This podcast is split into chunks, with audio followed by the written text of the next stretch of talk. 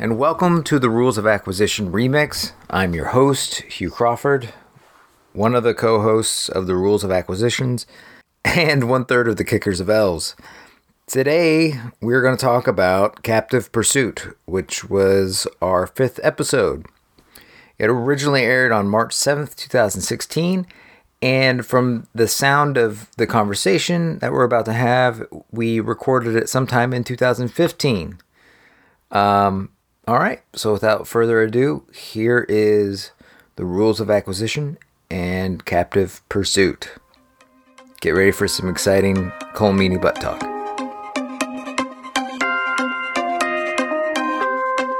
Wormhole.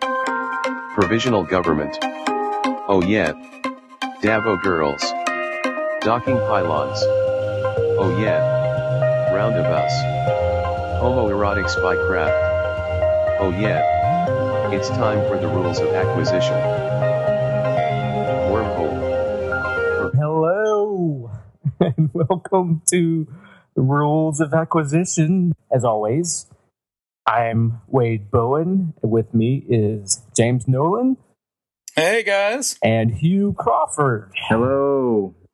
And we're still talking about the greatest television series of all time.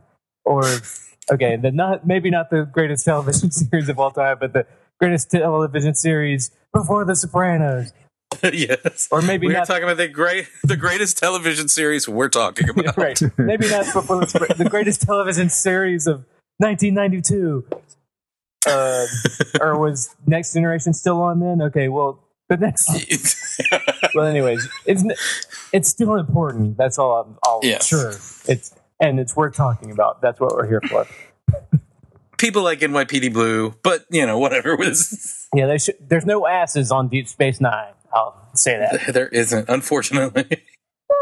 or fortunately, yeah, fortunately. I, yeah, that's true. well, maybe Avery Brooks's ass. Would you like to see that? Yeah.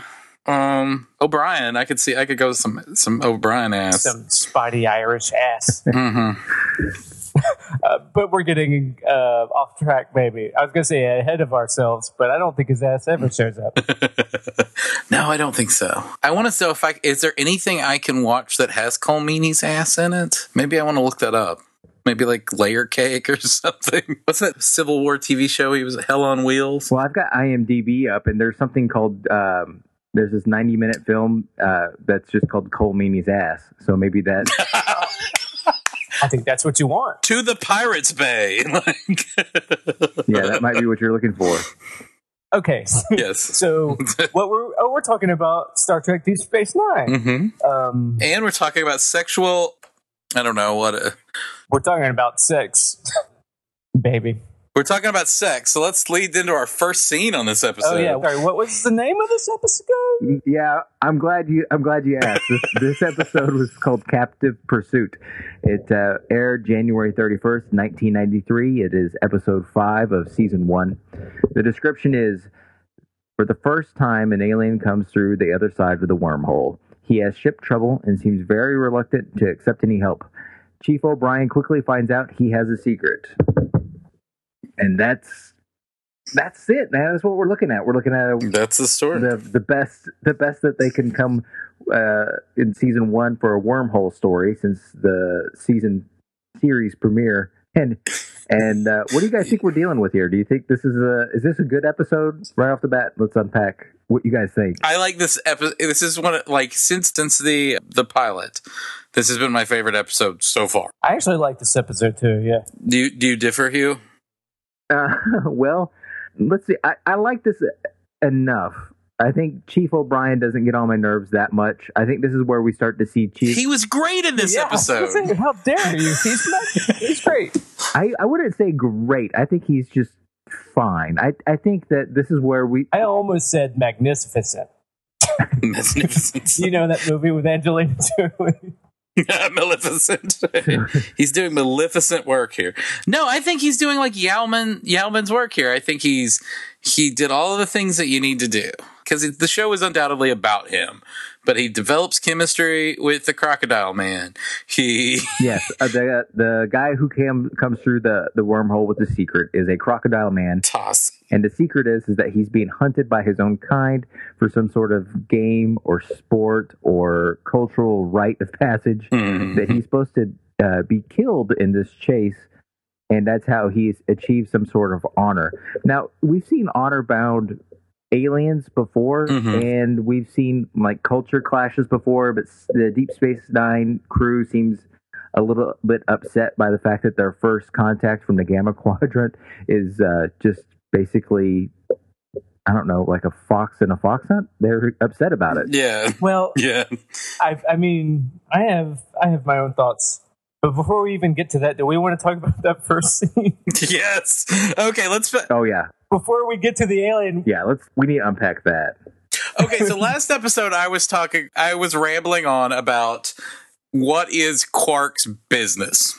this is all James and I want to talk about. Let's do it. What is the nature of Quark's business? How much business does he have off the books and on the books and all of that stuff? And I even said I, I thought that they were sort of candy coating what a Quark would be like in this kind of society. And then this first scene, which uh, is between Sisko and Jamie Lee Curtis's older sister. Look that up. That's who plays the skeleton alien That's who plays the skeleton alien. with tits. No way. That's Tony Curtis and Janet Leigh's daughter. Uh, the other Tony Curtis and Janet Leigh's daughter. She didn't get her own True Lies spinoff or anything. No, she didn't. But she spends Thanksgiving with Christopher Guest and and her sister. So I mean, yeah, I mean, it's weird. I, there's a lot of that in this show where it's this person is a friend of a friend of a friend who just, I don't know, like maybe they just, I don't know, I don't know, but they get like this kind of like bit work just when they need need it. Because most of her work eh, on IMDb was just stuff her sister's in. but this was this was sort of the odd thing. Okay, so in this they go like full crazy. Worf has it written into his contracts with his Dabo girls that he gets to fuck them. Quark? Quark does, right? You said, well, like, well, there's no Klingons. yet. Oh no no no no no Quark Quark sorry Quark Different head apparatus of makeup. yes and it's more e- more developed around the ears. yeah. Oh, he's a fucking pimp. Like, I don't mean that like he's cool. I mean, like, it's written into. Yes, He's not off contract, the shady person. He's on paper shady. It's written into his fucking ledger. yes. So he gets to fuck these girls, and it's written into his contract. I don't know. It's just the whole thing is played, and I think this might be one of the first times we've gotten anything where the sort of diversity issues or gender, where we see 2015 is a much different time than 1993. Because they would have Yeah. that this scene would not be in a show nowadays. Oh, it would be in a show. It would just it would just get resolved. Oh, yeah, it would be about the.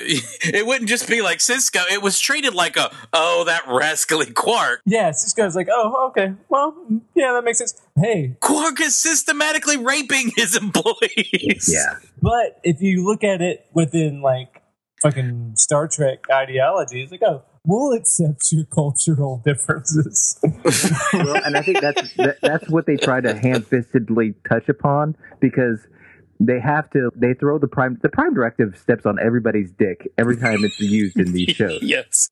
Isn't that about right? Yes. Yeah. Yes. It's ne- and it's there's a couple of episodes of Next Generation where it seems like they vigilantly uphold the Prime Directive against all other things.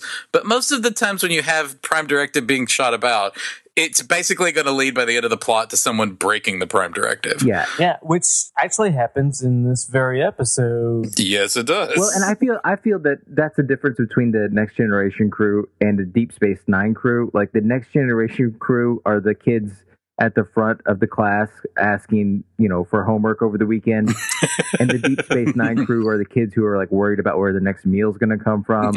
They've got bigger fish to fry. Like they're more pragmatic, and things are they live in the real world in Deep Space Nine. right. yes. Right.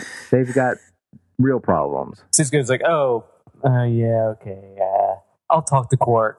You don't have to fuck him. Yes, and I do appreciate later on, th- than just talking about this in general, that when when Sisko meets the first uh, person from the Gamma Quadrant, who is essentially a slave, that they don't make that uh, they don't bring voice to that. They let that just sit there. Right. Oh no, no. Picard would have called a conference about it. Everybody would have had to get around a table about it. They'd have to talk about it. You know what I mean? U.S. history, and yeah, yeah. But he just says like that whole first scene is played off like a quirk. He's so f- he's so rascally and and and I was just like, no, this is a major issue. Yeah, yeah. This is some dark shit right off the bat. They hit it like they drop us in the deep end of the pool on this one, don't they, guys? Yes, and Yeah, but but you know, Ferengi fuckies, uh, fuckies, oh jeez, fucking or sex. Let me just say it. Uh, let me be demure about it. Yes. it's probably just like rubbing on earlobes or something. not uh, maybe. Still non-consensual rubbing of earlobes. Yeah, it's still yeah. like deeply uncomfortable about the Dabo girl situation. Yeah, there's probably ducks involved. And by the way, they don't play around. It's not subtext where he was trying to be friendly with me. They actually say sexual encounters.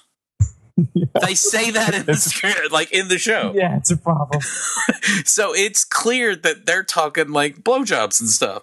It was the first off note from that sort of diversity sort of perspective that I'd really like seen hammered. And then I think they do one at the end that is really offensive to me too, but we'll get to that then. Well, O'Brien kind of becomes after the Dabo girl thing, Yeah. and after this guy comes through the Gamma Quadrant, and then. The rest of the episode is not about that at all. At all. is dropped. In fact, you have two endearing scenes with Quark. right. Oh, he's such a slimy guy that wants to fuck his employee. Yes. Ain't he lovable? yes. Yeah, it's it's kind of it's kind of weird. It's very weird. Okay, so Crocodile Man, who, by the way, uh, the staff that came up with the crocodile outfit and the red guy, uh, red suited helmet guys, they won an Emmy for this episode. Wow. Not not a whole lot going on at the end of that year, huh? No, because I have a major. There was something about the Crocodile Man suit that was so distracting to me that it, it distracted me in every scene of the show, and that's that his suit is a one piece rubber suit, even though the character he's got crocodile skin and he's wearing like a jumper over it. But they they made the the jumper is clearly made out of the same piece of neoprene or whatever that the gator skin is. I did not even notice that. Okay, it bothered me in every scene because when you see him move, like his, it's just it moves like one piece, the jumper and his skin. That was okay. I'm the guy that's bothered by that kind of stuff, but that bothered me. Yeah, I have actually. That's I was going to get into some of that at the end, but Okay. I, I know what you're saying. I know it's, it's disconcerting yes. too. There's a lot. There's a lot going on here that's just not good. Uh-huh. Um, okay, one of the things I I didn't like. Um, guess how long we go into this episode before Dax has a single line? Oh, she's in this episode? Yeah. What? I don't remember her at all. she has her first line 25 minutes into it. Oh wow. and she is arguably she's being so um at this point like every episode that goes by she's she's one of the most interesting characters and she's so underutilized Yeah. No, I agree. i get the feeling that they just don't know how to use everybody yet I know two episodes from now we have a big Dax episode that I think may recalibrate that. Right. It takes them at least seven episodes. Of, they don't know what they're doing for a while. They've written these episodes and they don't know what they're Yeah, yeah, yeah. In fact, it it occurred to me that like maybe O'Brien was, in, you know, because O'Brien was a major character in last week's episode, or he was in this week's episode. That maybe they're just trying Yeah. to like, you remember him? He was the transporter guy and and uh, Next Generation. Right. There's a lot of like, oh, we've got this next generation guy. Yes, so they're throwing him a lot of a lot of screen time early on. yeah and that that kind of i guess that's kind of one of the things that bugs me about like i feel like i'm getting like leftovers you know from a better meal whenever they do that instead of why don't you just try to give me something new and different you know what i mean yeah. it's it, they they're so like half committed to this first season Yeah. Yeah, I would agree with that because I, I mean, the scripts up till this point have been pretty poor compared to what you were getting on Next Generation. Just like the the dialogue, the writers' room was clearly a worse collection of writers. Right. So the scripts weren't punchy. The and I thought that this episode was the first time that I actually thought that there were like jokes that weren't jokey. That like O'Brien was like, you know, he was making, you know, O'Brien was a smartass. O'Brien, Brian had a Brian had a character beyond just what serviced the script. right right Like they told, they wrote, like they said, like I don't know if it was Colm Meaney. It was like I've got to develop this fast kinship with this crocodile man, so I have to like sort of force these scenes to where you know like a bond is created like you know like you know two guys shooting the shit or joshing around uh, but I think it was in the screenplay eh, too. I mean, er, I, it seems it was probably in the script because he's the way he's talking about him to Sisko and stuff like that. But like the whole thing about like I can't have everyone in the Gamma Quadrant thinking I make I fit, I'm shitty at working on ships or you know those kind of things were all kind of jokes that were Right. the things that a normal writer, write, you know, a good writer writes in a script that bad writers don't. Right. Right. A little bit of depth. Eh, yeah, just color to the to the way people say things and stuff like that. So I actually thought that this was a uh, as as poorly as like Odo and well, we talked about Quark and Dax were used. yes, Like a whole third of the cast was used very poorly. oh yeah, I, I still thought it was a really it was a pretty strong showing for Sisko. Sisko is actually like pragmatic as fuck in this episode. Mhm. Oh yeah, I agree. Yeah, I that's something I wrote down too. He's got his shit together. He, he knows how to play with the prime directive correctly, and he's like, all right, let it alone. Well, and there's also that one at that one point where yeah, they're not quite sure what is going on with with the alien from the Gamma Quadrant, and Mm-hmm. he's you know Sisko says to O'Brien, if he's lying, find out why, and if he just or just get him off, get him off. You know, he's just like either way, take care of the problem. Like he didn't really want to, he didn't care at what point. You know, if it's an endanger to the station, he just want wants him off the ship. I will say they waived that first contact procedure rather fast. Yeah, They're like, wait a minute, are you sure you want to do this? That that seemed a little bit too easy for me. Mhm.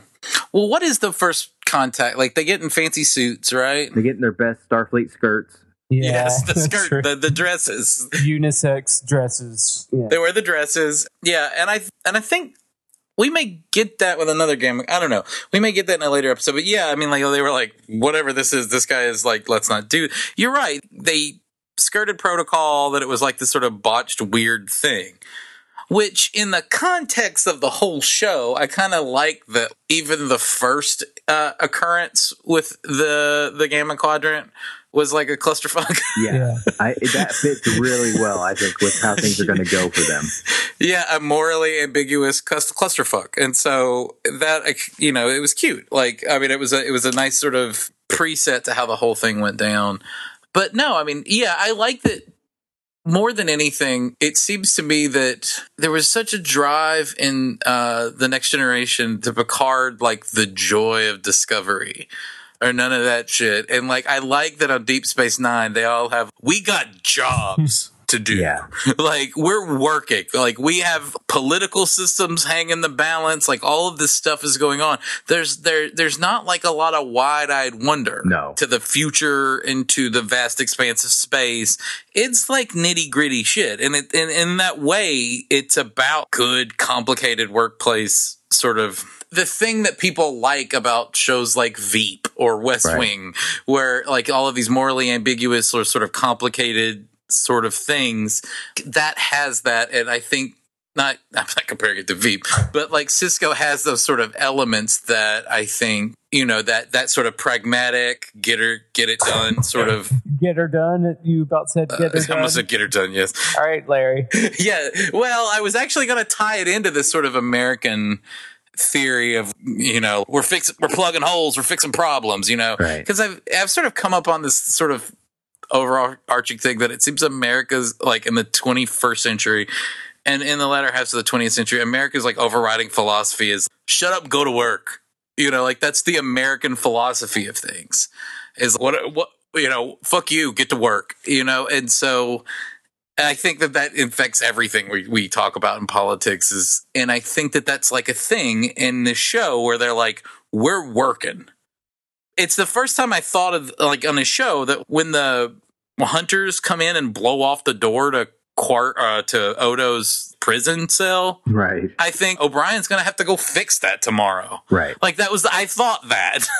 and I've never I never thought that kind of shit on a next generation because every every character's job, every character's sort of philosophy was so so much loftier. It actually helps. Uh, that thought is plant, supplanted because we've seen O'Brien just like really bust his ass this whole season. We're trying to keep things working on the ship. right? Mhm. Yeah. Oh, yeah. Like, the first episode, he can't get stuff to work. The last episode was the one where the the Babel episode, right, where Yeah. the replicators were fucked up, and that The whole first act is him fixing shit. right, and then and it ends with shit breaking down and him fixing shit. So yeah, and I think that we're beginning to see a little bit of continuity, and we're sympathetic to their plights, you know, from episode to episode. hmm Did Major Kira do anything this episode? Did she have a line? Uh, she ir- Is she in it? I don't remember her. she irritated me a couple times, but other than that, yeah, she you know because there's lots of the only the only way Dax got a line, the only way that Kira got a line was that Sisko would be debriefing O'Brien on his interactions with Tosk, and they would like throw in one liners. Yeah. right. So you don't trust him? Oh, I'm not saying I don't trust him. You know, like there's all this stuff. And so they all have little filler lines there that could have just all went to Sisko, but you have to. N- Nana Visitor's showed up on set this week, so Yeah. you got to give Yeah, her a line or yeah two. she's in the credits. We're paying her for her union rate. We got to give her something. Exactly. Did Bashir have a scene in sickbay? I can't remember. Like I just watched this episode. Yeah, did he? All they did, all they did when they were first, when O'Brien was walking Tosk through the ship or through the station, he just went, and this is our sick bay, and this is our Dr. Julian Bashir. And he shook like, they, they, they like had pleasantries. Hello, I'm Julian Bashir. Yeah. Shake hands. That was it. That, that was the only scene he was in. Give me my episode rate, please. I'm contractually obligated to be here. Right. Yeah. Right. I'm in the starring section of the credits. You owe me. So, Yes. There you go. That's what I was thinking of. Not to birdwalk on another show, but just talking about people who are like getting their right. Janelle, Janel Moloney on The Leftovers is in like a wheelchair and catatonic in like every episode. Oh, yeah.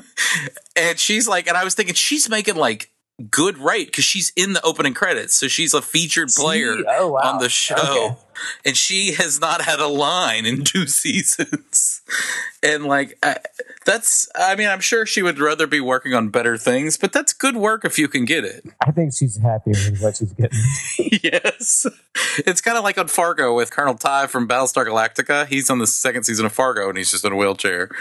And so, Well, the thing is that with these the Star Trek bit players, Mhm. like y- you can make a whole secondary career, right? Just off the convince. Like I'm sure the guy who was in the foam head at Quark's bar. What what is that alien that's just in, in every Oh, in every episode? Norm, Morm, More, more. Morn. It's Yeah, Norm like, backwards. he's like Norm. It's like a play on Norm, right? Yeah, yeah. yeah, it's from And- Cheers. Yeah. But he never talks. Right. I'm sure he's signing autographs for twenty bucks a pop, like, like Yes. you know, forty weeks out of the year. Oh, he's getting 40. He's getting 40 bucks a pop, I bet. Forty bucks a pop, like Mhm. how many weekends of the year, right?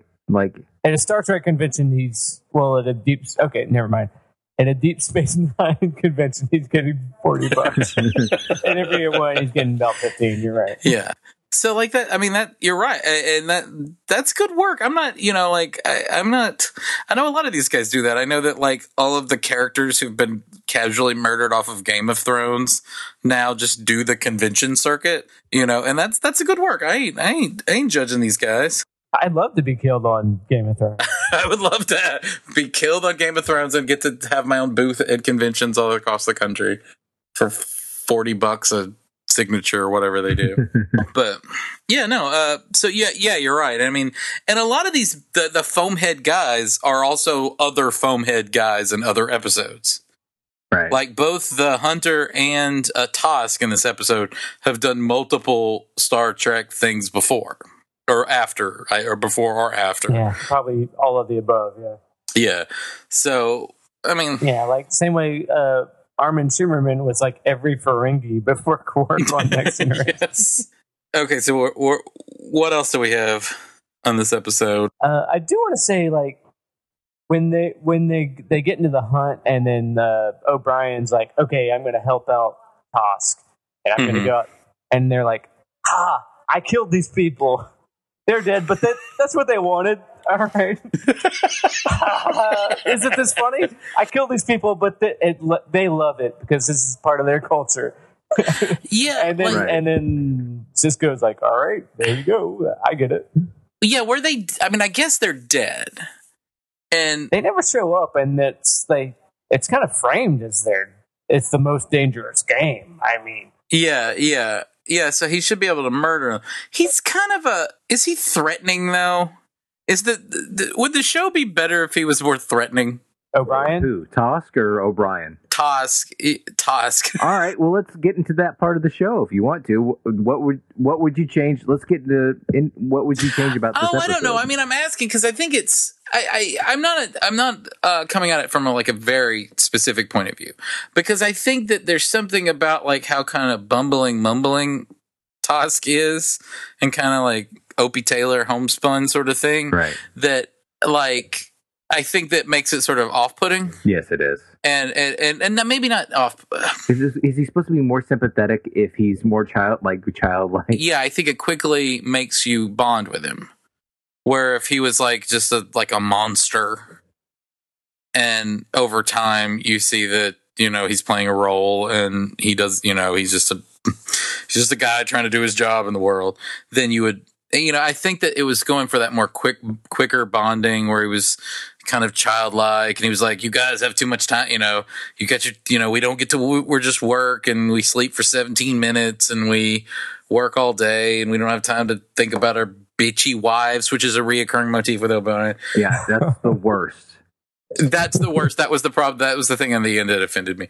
But um that whole sort of thing may maybe sort of created sort of more of a bond, male bonding thing Yeah, male bonding through shitting on women is that the basic? Y- that's yes that's a pretty well, we've said this writer's room's not their best so like right. yes exactly that's exactly what it All was their women writers were saving up to go to Voyager. yes. well, actually, this uh, yeah, but I guess in fairness, this the the co-writer of the screenplay or the first writer of the screenplay was a woman, but then Mark Piller rewrote it, or Michael Piller rewrote it. So that's something, but it, it still it's got it's got some stink in it uh, of of sexism and misogyny, but You mean like the fucking contract? the fucking contract. and then when Sisko at the end says, "If you if you do this again, your wife will, won't have to keep bitching about how much she doesn't like it here," right. which they'd already established that she has gotten over it, got a job as a teacher, and like went to work and like did her fucking job. She's like working her ass off to educate Sisko's child. Well, And he I will makes that- give I'll give Sisko some credit here. He's like playing both sides. That's like where he's good at just like he's better at toying with the prime directive than any of the other captains. In a Yeah, way, I get the I get that there was he's a like- s- We don't know. sh- We don't know shit about. We don't know shit about Dax, but we know all of Keiko's foibles. Is what we're trying yeah, yeah. right? But I, Well, I still say that Sisko's a, at the end. He's like, I have to be an asshole, but I'm like on board the whole time. Yes, yeah, yeah. No, I know, but he said that little line, and I was just like, "You basically just called Keiko." Uh, anyway, okay, well, let's go into this now. You basically just called Keiko a bitch. You're, you you don't have to listen to your wife's whining about not liking the station anymore. Right. And I'm like, Yeah. Yeah, it's Don't bring his wife into it. yeah, that was like one scene in episode two, and since then she's worked, she's done her job. Like I don't know what the deal was. that was just I thought rude. It was a the writers were trying to write that you know all of your little problems will be solved very quickly if you do this again, but that's not what you want. Right. But instead they just wrote this misogynistic piece of shit about a hardworking woman who's trying to work to work to educate Sisko's child. You're right. Yeah. yeah. So like that's Keiko should be like the only hero of, of Deep Space Nine. Yes. She had a career. She was an educated, high level Botanist. botanist. She got a position on the flagship of the Federation. And uh, Her only downfall was falling for O'Brien. yes, yeah, some some fucking enlisted engineer. enlisted mechanic. Yes, and let's he's an engineer, but he's a mechanic. Yeah. like most of you know, Geordi was a you know Geordi. he spends much more time on his knees and crawling under panels than Geordi ever did. O'Brien smells like old plasma coils, and Geordi just he is like he doesn't smell like anything because he tells people what to do. Yes. So I mean, he's you know he's a he's and I like that there's a, a fixer. I like that on the ship, but it's still it's it's crazy. But back to Tosk. Was he threatening when he does that little jump, which is the first I think maybe the first action scene since the pilot. Oh, his little chameleon jump. Yeah, where he jumps and attacks one of the hunters. I think he's supposed to be scary because we can't see him. I think that's to imply that this guy can is. Scary. Yeah, Yeah, all his jumps feel like a baby jumping out and yelling "boo." yeah. he also had a noticeable pot belly. yeah, So it's like it makes me think he's probably not at the height of physical. I mean, I, I don't know how Tosks are built. you don't know where their muscles and organs lie. I don't, but it, it reads to my eye as like he's like a paunchy loser who's in a bad situation, and I think that that serves the front a part of the script, but doesn't serve the part where he's supposed to be a genetically engineered badass. Because I think you're supposed Yeah. to think later on, and you know, not to get into spoilers, but I think you think you're supposed to think he's a precursor of the Jem'Hadar. I well, I hope that you're supposed to think that. I think you're giving him too much credit. That's my. That's where I take issue with this episode. Oh, is it too much like the Jem'Hadar? No, it's not enough. They don't. They don't bring the first aliens back because they, they think they get to something better. They're just jerking around right now. Like, Yeah. oh, we've got an alien, and then they get yeah, they're they land on the Jem'Hadar and they forget all about these guys. Okay, so is this the first time we start talking about? Do you think that Berman or Piller or anyone had on a, at, when this episode was being written? Do you think that there was a master copy or an outline that had the name Dominion and had the outline of the Dominion on it? no, No, Okay, no. I I feel like they're so they've got their they're like half in they're half assed in so much of the series that I don't think they're really giving themselves a chance at the overall arc of the whole series just yet. Mhm. no. I think at this point they had planned we're going to have an alien of the week come through the wormhole. Yes. and that's how we're going to play this. And then people got upset and said, "This show sucks. they don't fight anybody. They don't have any big enemies. They don't go anywhere. So what the fuck?" And then they're like, "Oh, we got to change things." And then they brought in a Hadar, and then probably Ronald D. Moore started getting involved. I'd like to think because he's yeah, probably great. I want to think he's great. I love that first two seasons of Battlestar Galactica. yeah, I want to say he saved. Yeah, it. I think wait, wait, what you're saying, I like what you're saying because basically it's like um the writers have like a rebuttal for everything you, Mhm. you know what I mean? Yeah, like yeah. they don't what what the fuck they don't they don't uh they don't go anywhere and then the writers are like, "No, you don't understand. They're they're real people with real problems. they Yeah, got to worry yeah. about fixing the doors." You well, know? that's the, okay, but all of these things, I I think episodes we are you're right, and I agree with you on episodes two through five here. But the pilot was oozing with political complications from Bajor versus the Cardassians, all of the crap, the religious stuff, and the implications of Sisko and the wormhole and all of that stuff. That was a big pilot. It was. And I know that that was probably an all hands on deck thing. And Michael Piller was probably writing that for a year in the pitching stages. And now that they got to this, but later on, it becomes that again. Where huge ideas and really complicated things are just flying all over the place.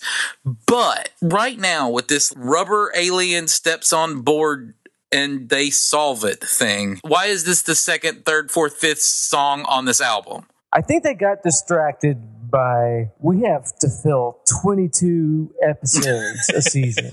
Uh-huh. There was none of this like Sopranos or Mad Men where we can do 10 episodes. Yeah. Cable wasn't a thing. We have to sell this to the networks. We have to fit 22 episodes in a season. So we got to pad this out. And then they get into padding it out, and then there's like we got kind to of do. jump on with Wade. What. Wade is saying is that, like what I said last week, like Star Trek Deep Space Nine is a show with obligations. They have to have the green guy in the rubber suit episode. Yeah. You know what I mean? They're obligated. But it's all like five episodes in, and it's all green guys in a rubber suit.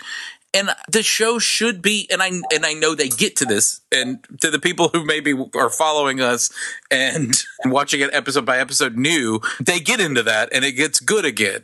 But it seems like they're just after having like a really great mission statement and a really great blueprint for how the show should go, they just can't get their shit together on a script by script basis. Where if they're gonna go that way, or if they feel bogged down by a 22 episode season, you skimp on episodes eight and 13 and 15 and 17, you know, but you marble it with the good stuff. But it seems like this is just, this whole season was just a good idea that no one followed through with. Yeah, that's kind of how I felt when I talked about in the first episode where I, I stopped watching it because I felt like all the stuff that I was promised in the pilot episode never came. Yeah, yeah, and it, it's it's mind boggling to me. And it seems like they're writing these shows in ways where when you have a cast, a standard cast of seven actors, basically any great script is going to be a conversation between three people at most, you know, with other people. So you're not going to get a lot of Bashir in each episode.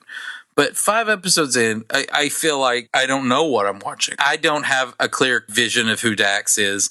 I don't. I mean, I feel like I know Kira a little bit, but she's supposed to be the most interesting character on the show. Odo is supposed to be this character shrouded in all this mystery that they haven't even established yet. Yeah. This is a man who doesn't know who he is and has unforeseen, never seen before superpowers. And he's like a bit player. Right. Well, morphing. Actually, he's such an afterthought in this. They they trust o- entrust O'Brien to keep tabs on him. This and and Odo the shapeshifter. Well, morphing technology and effects were still such a big deal after that Michael Jackson video. Oh yeah. Sure. What was the song? Uh, black and white. Yes. Black or white.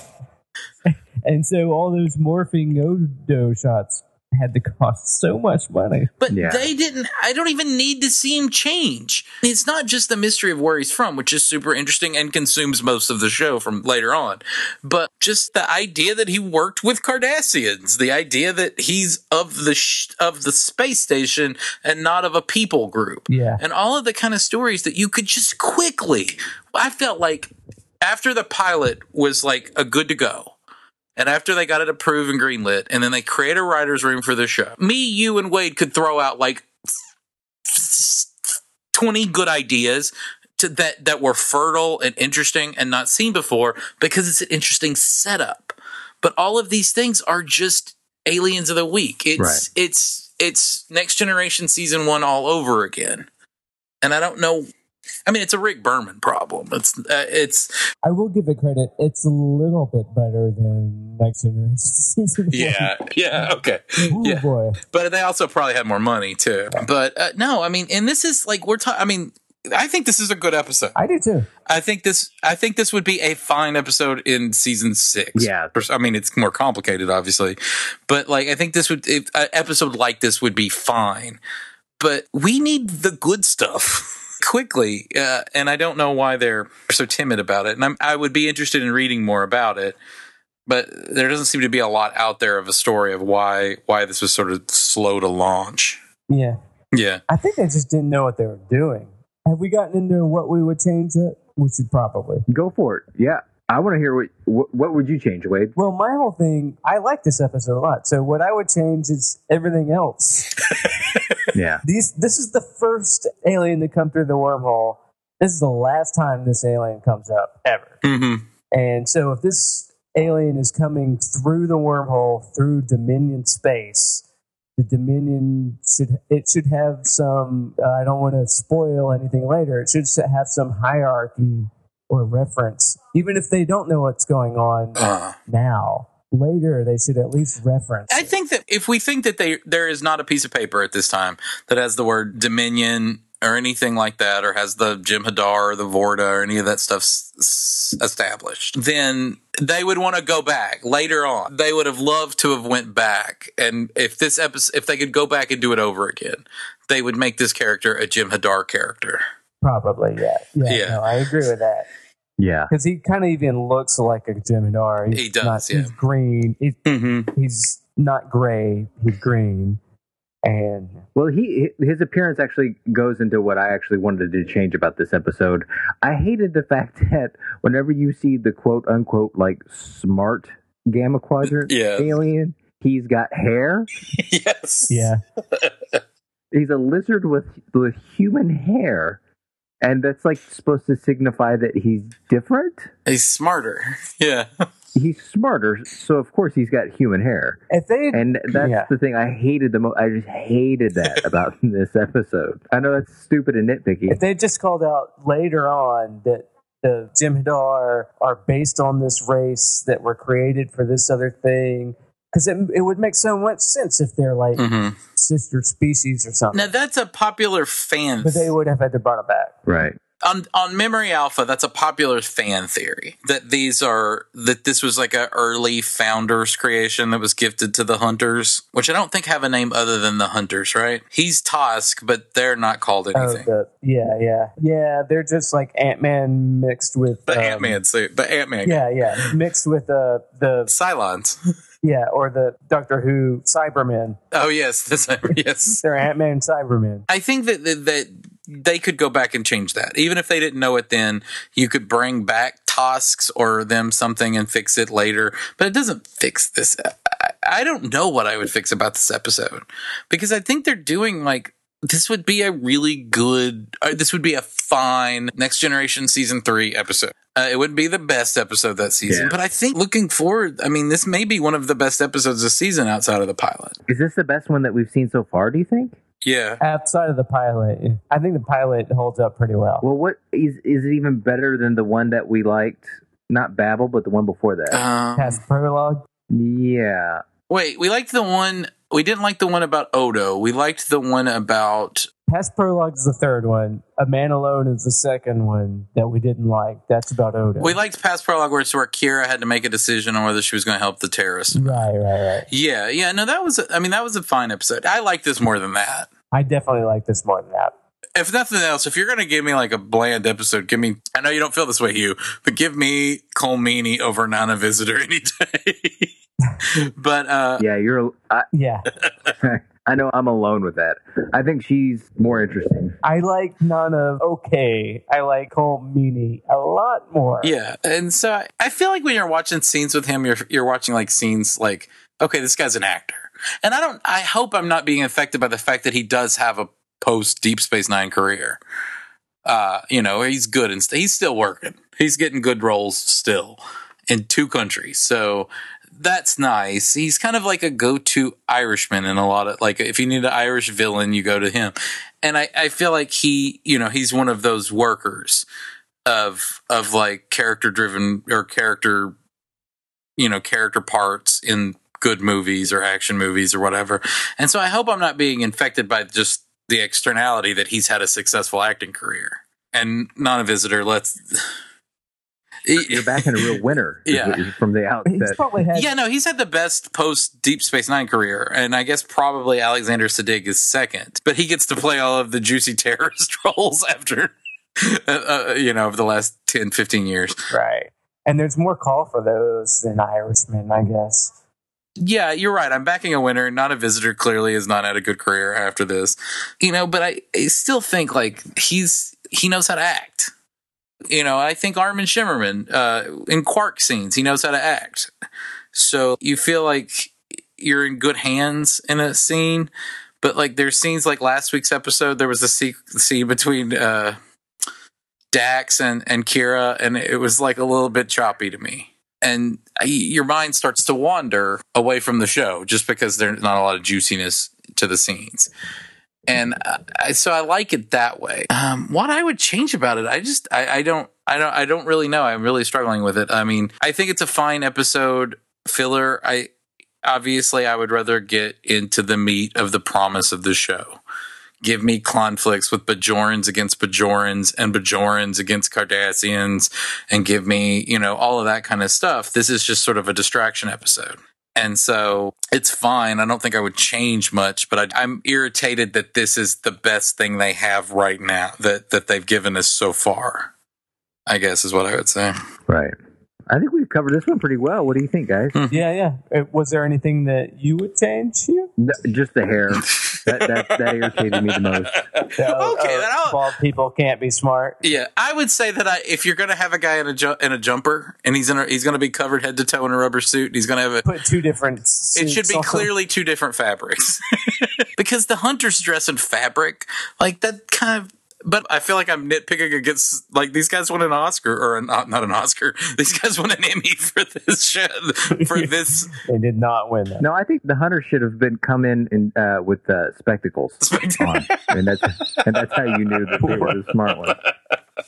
but not hair. Yes. Not hair; they should have been bald with spectacles. But also, okay, so uh, I'll I'll give you this. It's confusing to me. Are they of the same race, or were these like genetically modified? Like we can't hunt ourselves, so let's genetically modify or acquire acquire some genetically modified sentient smart, you know, being to basically reenact. You know the most dangerous game, which is what this. It's just the the, the most dangerous game. Oh, totally. But the, but the game wants to play as opposed to mo- the most dangerous game. Like, what the fuck are you hunting me for? They're like, no, I need to be hunted. Yeah, yeah, you That's why the Prime Directive works. Exactly, 'cause he's like- Yeah. So I mean, I, all of that's fine. I I just I was confused because they look so similar. Are they the same race, or are they the same species but just a different race of the species, or whatever?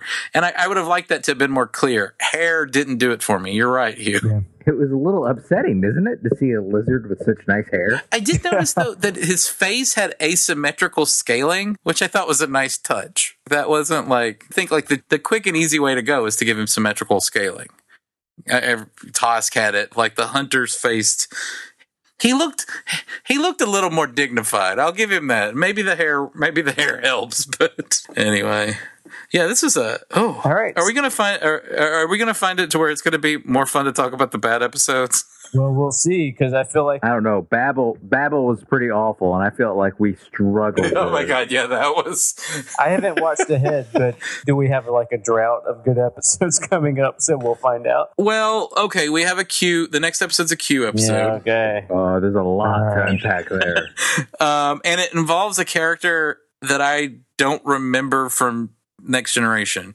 Was there some? I do. There was a girl that like, Picard had a one night stand, Uh, and and then she left him for Yeah. Q. You Oh, she was like, a, kind was she like an Indiana Jones type gym hunter? It was like Picard's Karen Allen from Oh, Indiana Jones. Oh, yeah, Right. I remember her. exactly? I, I liked her in Next Generation. Yeah. Okay. So she she's in this. So that's something that we'll we'll get to we'll get to look forward to next week. Oh, Right, I remember now. and then after Yeah, mm, grow. Yeah, and then after that episode, after that episode, we have an episode where Dax's former body could have potentially killed a man, a a, a, Uh, a husband. Oh, finally, we get into some interesting Dax shit. yeah, could have potentially killed a former the husband of a woman he was having an affair with. okay. And the whole question is whether is Dax, Jadzia Dax, legally liable for things that Curzon Dax Well, did. that sounds That's- very fascinating. Uh, anybody that thinks that is as fascinating as we do or do not, listen in later on to figure out how boring or exciting we think it might be. Uh, so uh, I, I think that might be a good place to end the episode. That's a great place to end. That's what we have to look forward to. Help us get through it, please. Uh, thanks for listening. Yes. Good night, everybody. A Good night. The end. I clapped. Please follow us on Twitter at Acquisition Pod No Kickers Podcasts actually. and on Tumblr at the Rules of Acquisition Podcast.tumblr.com. Send us an email at rules of acquisition podcast at gmail.com. You can turn this off now. Okay, there we are. The end of the episode. I thought that was a pretty good episode. Um, I think that I didn't like that particular episode. Uh, as usual, Wade, I think, liked it the most. And then James was somewhere in the middle. And then I, I think I liked it the least. That's, what's interesting to me is that this seems to be an emerging pattern. I don't know if I'm really bad at liking things or if Wade is really good at liking things. Wade has me second guessing as to whether or not um, I'm I'm very good at liking things, especially here lately with with uh, our latest podcasting endeavor, the second season of Hashish and Superiority. Um, I feel like I'm sort of sort of failing in that uh, department. But some of you might have noticed how weird uh, Wade's audio sounds in this. I asked him about this, and he was talking about some technical stuff that I didn't understand, but it did jog my memory. And you might have picked up on it earlier in the episode when you hear some stray voices. Wade had a lot of roommates in uh, for for a lot of years living in New York City, but at this period of our recording, um, we had there were several times where it sounded like he was recording in the middle of a bar because you know his apartment would be quiet nobody would be there and then everybody would you know his roommates would just show up all at once and james used to joke that it sounded like he was recording a podcast in the middle of cheers um, later wade would fashion a soundproof box that he would put over his head when he recorded. And from what I understand, he still has that today, even though he doesn't have as many roommates. He has a family. Um, I guess that's sort of like roommates. Boy, James is still on the Nana visitor uh, hate kick on this episode, which surprised me because she wasn't in it very much at all. But here we have James going off on on her acting ability. We have a lot of Colm Meaney, so uh, you know he unfairly compares her post Trek career to his post. I thought that was bad form. It's good to see that that James sort of changes his um, tune over time on Nana Visitor and Major Kira both.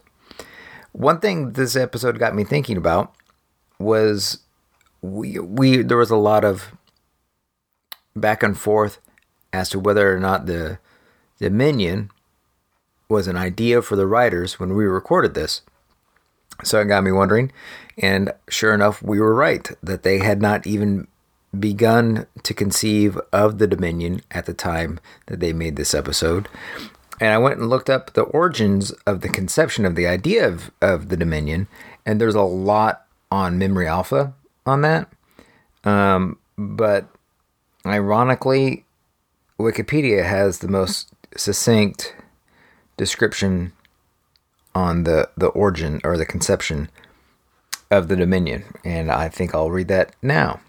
In 2002, Deep Space Nine producer Ira Steven Behr stated that unlike some plots, which ori- originated from a single small idea, the creation of the Dominion villain and story arc was, quote, very much thought out, end quote. Behr said that the earliest mention of the Dominion was purposely planted in the comic season 2 Ferengi episode, Rules of Acquisition, to leave the audience with an impression of, quote, how important could it be, end quote. It was decided that the Gamma Quadrant would need an ambiance that would distinguish it from the Alpha Quadrant. The producers wanted to portray the region as something other than uncharted space and avoid imitating the adventures of Star Trek The Next Generation, with another series of plots focusing primarily on the themes of exploration.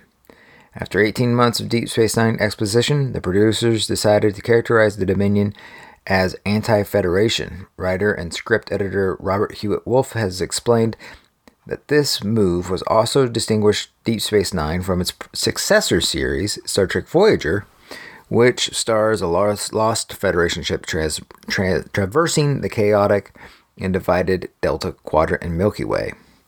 So basically, they they needed a big bad for the series, and they came to that in season two and decided Ira Steven Behr in true Ira Steven Behr fashion decides to do it in a Ferengi shenanigans episode.